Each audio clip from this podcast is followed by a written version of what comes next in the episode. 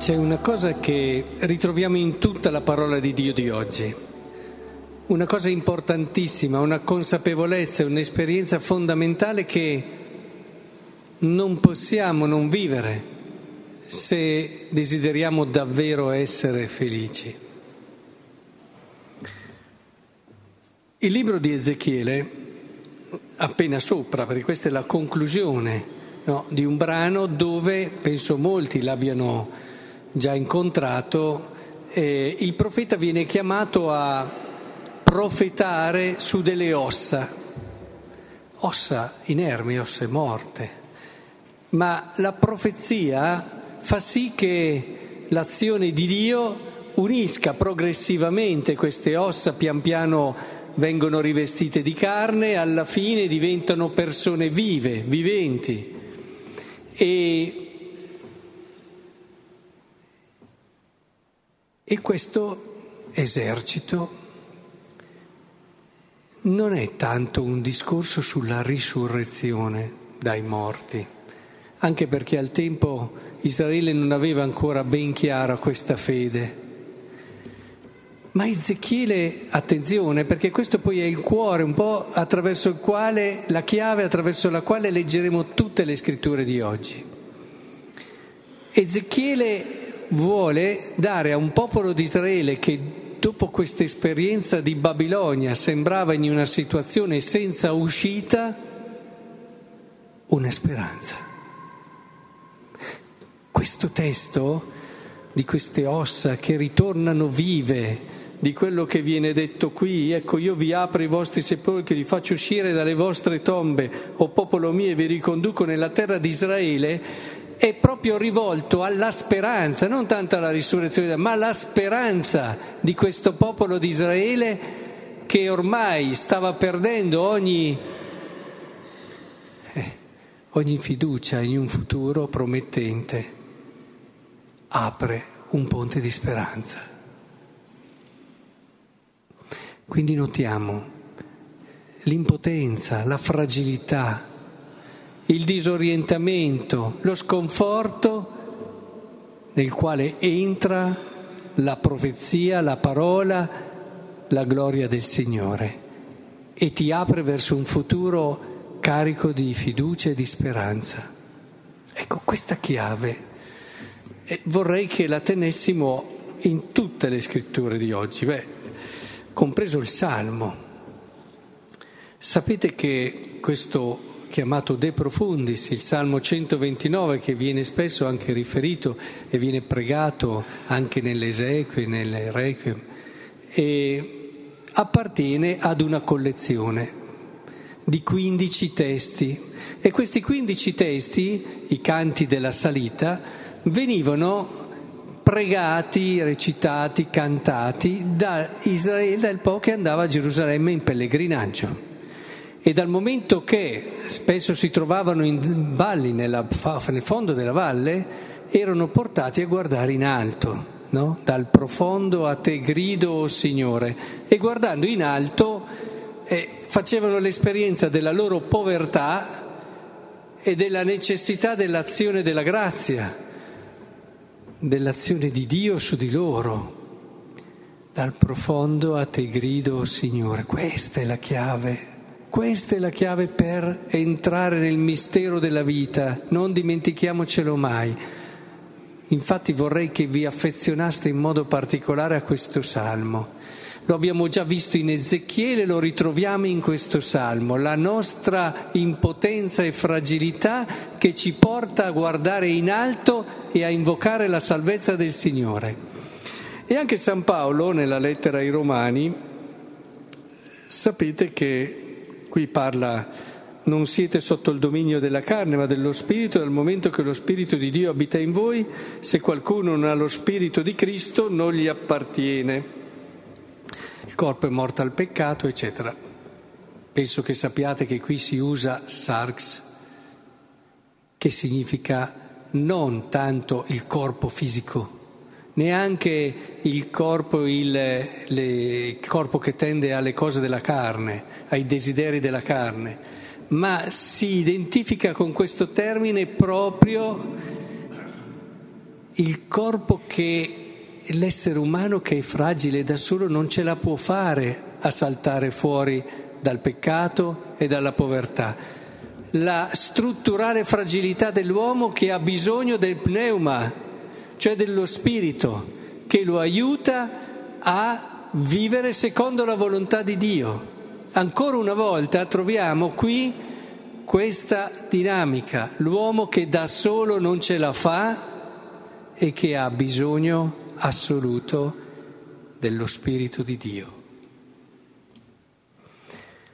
E, e, con questa premessa è chiaro che allora non ci rivolgiamo al Vangelo di Giovanni con la prospettiva di vedere quello che pure c'è, ma non è l'unica cosa, forse neanche la più importante, che è l'annuncio della futura risurrezione di Cristo attraverso un evento che è quello della risurrezione dell'amico Lazzaro. Certamente qui ci sono segnali, ci sono le parole stesse di Gesù, ma però vorrei che oggi lo leggessimo, ci sono tutte e due queste prospettive, quindi oggi ne scegliamo soprattutto una e poi vi spiegherò anche perché, che è in linea con quelle che sono le letture che abbiamo scelto, cioè la risurrezione di Lazzaro e la risurrezione è un rivitalizzare, si dice, non è una risurrezione. Quindi non, non facciamo errori si parla di rivitalizzazione di, di, Lazzaro, perché Lazzaro torna in vita, non risorge, torna in vita e poi tornerà a morire. La risurrezione invece è l'ingresso in una dimensione nuova. Quindi questa rivitalizzazione di Lazzaro ci fa pensare, qui non si parla ancora di dopo vita, ma stiamo sulla vita e c'è Gesù che si presenta come l'unica vera vita possibile per ognuno di noi, l'unica vera vita possibile per ognuno di noi. La forza, no? Sapete, vabbè, lo sapete che dopo tre giorni c'era la credenza anche degli israeliti che dicevano che l'anima per i primi tre giorni gira ancora intorno al corpo dopodiché si avvia verso il regno dei morti. Quindi Gesù arriva al quarto giorno, siamo già inizia la decomposizione in una condizione che è molto più forte del figlio della vedova di Naim, che è molto più forte del figlio della figlia di Gairo. Qui siamo in un'affermazione ancora più decisiva che Cristo è colui che può effettivamente portarci alla vera vita. Ma questo è possibile solo nella misura in cui noi riconosciamo la nostra impotenza, la nostra fragilità davanti a Lui. Guardate, questo è decisivo. Provate a leggere questo brano non in una chiave di risurrezione. Avremo occasione di farlo più avanti, soprattutto il giorno di Pasqua cercate di leggere questo brano come Cristo che dà ad ognuno di noi la possibilità di riscoprire e di ritrovare il senso vero e profondo della vita. Vi faccio una domanda, è più importante, secondo voi, risorgere o è più importante vivere una vita piena, compiuta? Perché non è così semplice la risposta perché alla fine tra le due cose la risurrezione senza il compimento sarebbe una maledizione, credetemi. Non può sussistere la risurrezione senza il compimento di una vita, tanto che chi non vive una vita compiuta non è pronto per la risurrezione, non sarà pronto per la risurrezione. Per questo vi invito a non saltare i passaggi, a non correre subito alla risurrezione, ma a dire cosa tu Cristo puoi darmi, in che cosa posso davvero trovare quella pienezza di vita che il mio cuore desidera. Io sono qui e ho scelto te, lo abbiamo detto prima, ho scelto te perché so che solo tu puoi darmi quello che il mio cuore desidera una vita compiuta nella volontà di qualcuno, in una missione chiara. Io so questo e senza questo, ma che risurrezione c'è?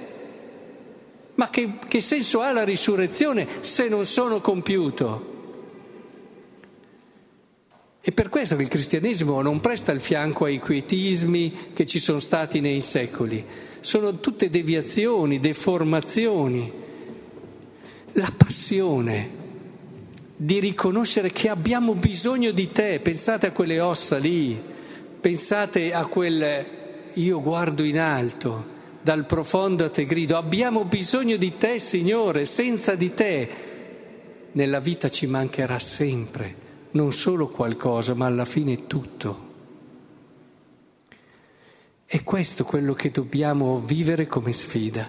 E se la vivremo e la vinceremo, allora ci ritroveremo in piena risurrezione e già da questo mondo, perché saremo nella nuova vita preparata per coloro che credono.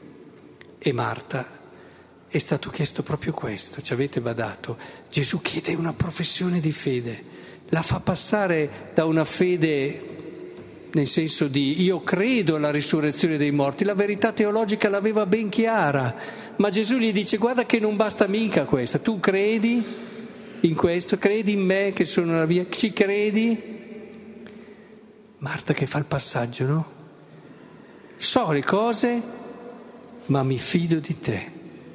Ecco, senza questo passaggio dove si entra in una intimità con Cristo, dove ci si fida di Lui, dove si entra nella vera fede, eh, non si arriverà mai ad una vita così bella come quella che Dio ha pensato per voi. Voi siete in tanti oggi.